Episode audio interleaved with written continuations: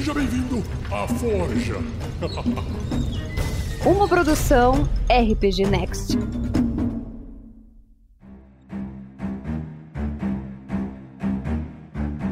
Os Deuses do RPG, um podcast do RPG Next, trazendo as religiões para você.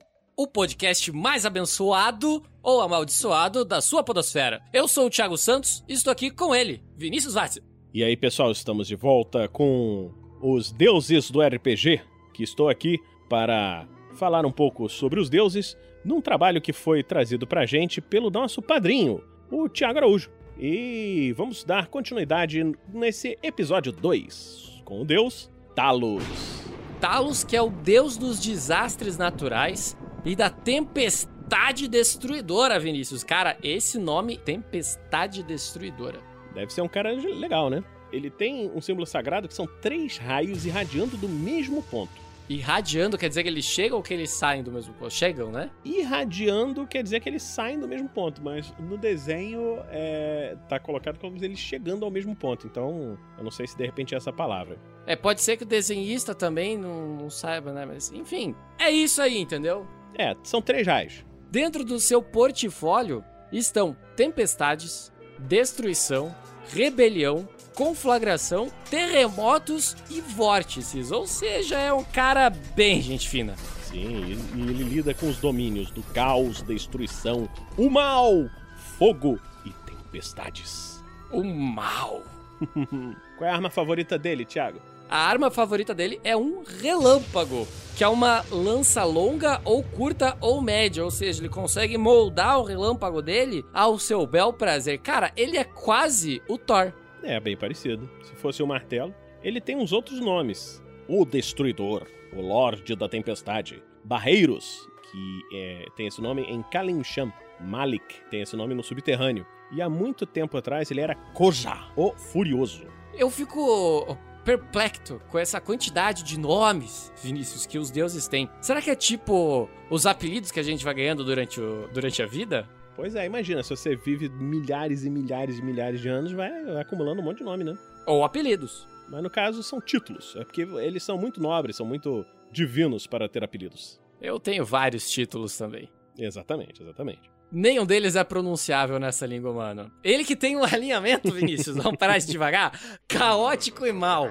E conta um pouquinho pra gente qual que é a história desse cara caótico e mal. O Senhor da Tempestade foi formado desde a primeira batalha entre Selûne, a lua, e Shar, a escuridão, perto do amanhecer do mundo. As pessoas do antigo Império de Netheril o adoravam como Koza e o chamavam de O Destruidor e O Furioso, dentre outros títulos. Eu acho legal essas coisas que tem entre. eh, na criação de universos, Vini. Você que é um escritor, caso vocês não saibam, o Vinícius é escritor. Vinícius faz aquele seu jabá agora. Então, se vocês gostam de deuses e gostam de ficção científica, fantasia, RPG, eu tenho um livro que tem deuses, tem ficção científica, tem fantasia, tem RPG, que é o livro Damocles, o início, e que em breve vai estar também num outro podcast do RPG Next com uma continuação do livro. Mas se você quiser conhecer esse livro, é, ele está à venda na Amazon. Vou botar o link aí no post. Exatamente, o link tá aqui no post, vai lá, confere porque vale a pena. Vin- Vinícius, você que é um escritor, cara, agora com o jabá feito até, eu acho muito legal pra criar mundos, pra criar histórias, universos que quando os escritores eles colocam, como tem no Silmarillion, por exemplo, que é a, a, a luta entre a escuridão e a lua, como esse é o, o caso, como ele coloca coisas intangíveis que brigam e dessa briga surge alguma coisa. Eu acho muito poético, eu acho muito bonito esse tipo de analogia. É muito interessante. Isso daí é uma coisa da mitologia em geral, né? Que isso aí sempre foi assim. É porque os povos precisavam dar explicações, né? Para a origem das coisas, né? E um livro, eu falando aí de GURPS também, um livro de GURPS que é sensacional. Se você gosta de criar deuses, se você gosta de criar mundos, é o GURPS Religion. Também vai ter o link aí no post. Que ele, ele é um livro pra terceira edição, mas ele quase não tem regra, entendeu? Tem, tem muito pouca coisa de regras, mas Então não é GURPS. é GURPS, cara. Eu tô falando, GURPS, tem muito pouca regra, Thiago. GURPS tem muito pouca regra. Mas esse livro em especial tem muito pouca mesmo, entendeu? Ele é, ele é basicamente contando, assim, a história de várias mitologias e, e traçando uma, uma coisa de como é que você faz pra criar a sua própria mitologia. É muito interessante. Eu usei muitas das coisas desse livro pra criar a minha mitologia no meu livro. Nos dias presentes, presentes que eu digo em Forgotten Realms, não aqui em 2020, Bedin de Anaurok, que descendem dos cidadãos de Nethril, ainda conhecem Talos como Koza. Ele lá em Kalincham, também é uma parte de Forgotten, ele é adorado como Baelros. E nesse aspecto quase destruiu Kalimport. Ele no subterrâneo tinha um aspecto com poucos seguidores e era um deus da magia selvagem, chamado de Malik. O Talos tem uma história de elevar os mortais à divindade e forçá-los a se esgotarem em seu serviço. Ele tentou assumir o comando sobre as magias selvagens e destrutivas, mas acabou sendo combatido por Mistra. Ele abandonou essa sua busca quando houve uma neutralização de quase todas as áreas de magia selvagem. Hum, e ele deve ter seus inimigos, por ser um deus tão caótico, né? É, dentre os inimigos dele tem os deuses que promovem a construção, aprendizado, natureza, alteração do clima, como Chaunter, naquela cidade que o pessoal tá na segunda temporada do Storm King Thunder, Eldath, Lathander, Mistra, Sun, Deneir, Gond, Helm, Mielik, Ogma, Shalia, Silvanus e Tyr. São os inimigos de Talos. É, já o Talos ele é próximo de Auril, uma deusa maligna do inverno e do frio, e ele tem uma relação de flerte, de rivalidade, quem nunca, né? com a Umberli, que é a cruel deusa do mar. Além de uma aliança relutante com Malar, um deus maligno da caça e das bestas, que o mataria se tivesse chance. Aí também, né? Quem não? Esse grupo maligno, liderado pelo próprio Talos, são chamados de divindades da fúria. Eu tô vendo aqui que eu posso ser um deus no futuro. Só tô achando isso. e assim, a igreja de Talos ela é pequena para os padrões de uma divindade maior, que ele é um deus maior, né? E os seus seguidores são fanáticos pelo amor à destruição. O clero ele não tem hierarquia formal e a obediência é imposta através do poder. Manda mais quem bate mais, né? Os clérigos de Talos gostam de extorquir marinheiros e fazendeiros, ameaçando que Talos vai trazer tempestades destrutivas sobre eles se não aplacarem o deus irado. Eles costumam buscar riqueza e luxo, com muitos se entregando a atos de violência aleatória ou maldosa, pilhagem e banditismo. Ou seja, é um pouquinho diferente do que a gente vê com o Grandorf lá no Storm King's Thunder.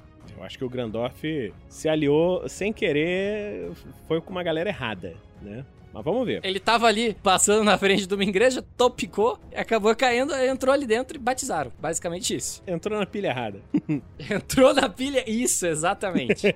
Os clérigos talossanos também são chamados de corvos do destino, por serem arautos de desastres naturais. Eles são conversores comprometidos que procuram obter fiéis através do medo ou da tentação do poder bruto, além de fatalistas autodestrutivos. é, é, é complicado, né? Os clérigos de Talos, eles usam túnicas pretas e mantos repletos de lágrimas desenhadas e linhas irregulares de ouro e prata, ou seja, o estilo fashionista chegou em Talos. Enquanto o alto clero, ele usa túnicas cerimoniais branco-azuladas riscadas de vermelho, todos os quais usam um tapa-olho. Cara, tapa-olho a gente viu no episódio passado que a gente fez sobre o grunge, que é uma coisa que todo mundo gosta, né? Dá um estilo legal, dá um estilo bacana, né? É um, um estilo meio maligno, é fashion. e, e esses clérigos, eles rezam por momentos do dia é, durante um ano, variando de acordo com a excentricidade de Talos. Ele raramente permite que se rezem no mesmo horário por mais do que 10 dias. É um deus excêntrico em todos os sentidos, né? E uma escrita sagrada clama que Talos é o deus da morte violenta, um posto reclamado por Sirik. Desde então, as mortes violentas aumentaram principalmente entre os que espalham essas palavras. Ou seja, a gente tem aí dois deuses que brigam pelas. não pelas mortes, porque não pode ser qualquer morte. É, são deuses que têm caprichos. Ou seja, tem que ser uma morte violenta. Verdade. E vamos falar um pouquinho da doutrina de Talos. E agora me permitam, eu vou ler a doutrina tentando fazer alguma voz que represente isso. A vida é o caos e desastre. Então, tome o que quiser, quando quiser, pois Talos pode destruí-lo a qualquer momento. Reze para o poder de Talos e alerte ao resto do mundo sobre seu incrível poder. Caminhe sem medo por incêndios, tempestades, terremotos e furacões, pois Talos o protegerá. Faça todos temerem a Talos e seus subordinados através de sua grandiosa destruição. Deixe que os hereges saibam que somente orações fervorosas a Talos irão salvá-los de sua fúria. Uma curiosidade é que durante os eventos da Spell Plague, muitos acreditavam que Talos era um aspecto do deus Orc Grumsh, mas que hoje em dia são vistos como divindades diferentes, ou seja, eles tinham ali, por, por serem deuses malignos, as pessoas até confundiam eles. É. A diferença é que o Talos é um deus mais altivo, né? E teoricamente humano, enquanto o Grumsh é um deus orc. Verdade. O reino divino de Talos é nomeado como Torres das Ruínas, Torres dos Gritos ou Torre do Coração dos Ventos, pois esse reino de Talos ele está sempre cercado por um poderoso e uivante tornado. Deve ser tranquilaço morar lá. É, você chega lá, pô, lugar legal, você... A adoração a Talos é ilegal em muitos países, forçando seu clero a se reunir secretamente. É, templos não secretos de Talos são vistos muitas vezes em locais de risco extremo, como no meio da falha de um terremoto ou no topo de um vulcão ativo, sendo que Talos protege o lugar de ser destruído enquanto seus servos o servirem bem. Depois é apenas para que te quero. né? O Talos usa um tapa-olho sobre uma órbita vazia repleta de estrelas dançantes, o que eu acho que é muito bonito, mas completamente desnecessário. Os clérigos de Talos celebram seu deus em rituais de destruição gigantescos, envolvendo sacrifícios e chacinas, como a fúria e a queda do trovão. Em algum momento, houve um escolhido, Vinícius. É, ele se chamava Deidre Kendrick, o irmão mais novo da rainha das Ilhas Monshai. Esse escolhido, ele recebeu de Talos o poder de seus raios que fulminavam quase tudo instantaneamente. Qualquer semelhança com o Hércules é mera coincidência. Eita. E no Tarrasque na Bota, é, até o momento, o único clérigo acólito visto na série é o próprio Grandorf, né, que é da aventura Storm King's Thunder, que mesmo sendo um anão bondoso, calhou de obter os poderes do maligno deus da destruição. Esses motivos do Talos ceder esses poderes pro Gandalf, mesmo que ainda não siga em nada as regras e dogmas de Talos, ainda é um grande mistério. E esse mistério você descobre aonde, aonde, aonde? No podcast Tarrasque na Bota, que é uma aventura sonorizada e ambientada. Para você que escuta no podcast, é sonorizado e ambientado, ou seja, você pega na nossa mãozinha, bota o fone de ouvido, fecha o olho no ambiente escuro, ou no metrô, ou no ônibus, ou aonde você estiver, para viajar com a gente e a gente vai seguir essa história, essa aventura com você. É muito legal, vale muito a pena dar uma chance pro Tarrasque na Bota. E se você é adepto às lives, às transmissões ao vivo, para ver esses rotinhos bonitinhos como o meu, como o do Vinícius, você ainda pode acompanhar a gente no YouTube. Dá uma olhada lá na agenda do RPG Next que pode ser que esteja rolando uma live nesse momento.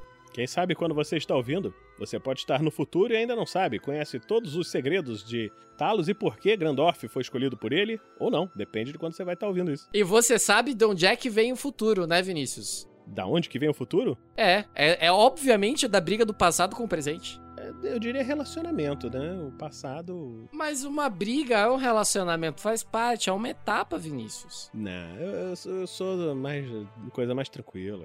Meu futuro eu quero que seja tranquilo. Talvez por isso você seja casado e eu solteiro. então tá, galera, vamos terminar por aqui esse episódio. Se você gosta dos nossos episódios de deuses do RPG, você pode nos apadrear em picpay.me barra rpgnext ou em www.padrim.com.br barra rpgnext. É, essa doação que você fizer para a gente ajuda a manter os programas, manter o servidor, todas as atividades da RPG Next e tudo que sobra é levado para a iniciativa Guerreiros do Bem. O que é Guerreiros do Bem, Thiago? Guerreiros do Bem, a gente pega essa grana, Vinícius, e a gente faz doações. Ou seja, a gente provém o bem com o valor que é doado pra gente pelos padrinhos. Aquilo que a gente não usa, não fica lá guardadinho, parado, sem nada pra fazer. A gente pega e faz doações, como a gente tem feito. Vinícius, já são mais de 15 mil reais. Eu disse 15 mil reais doados com a iniciativa Guerreiros do Bem. Se você quer ajudar o próximo, se você quer se divertir, se você gosta de RPG, então considere se tornar um padrinho. A gente vai terminar por aqui, Thiago, e a gente se encontra quando agora? No próximo programa. Até mais. Tchau!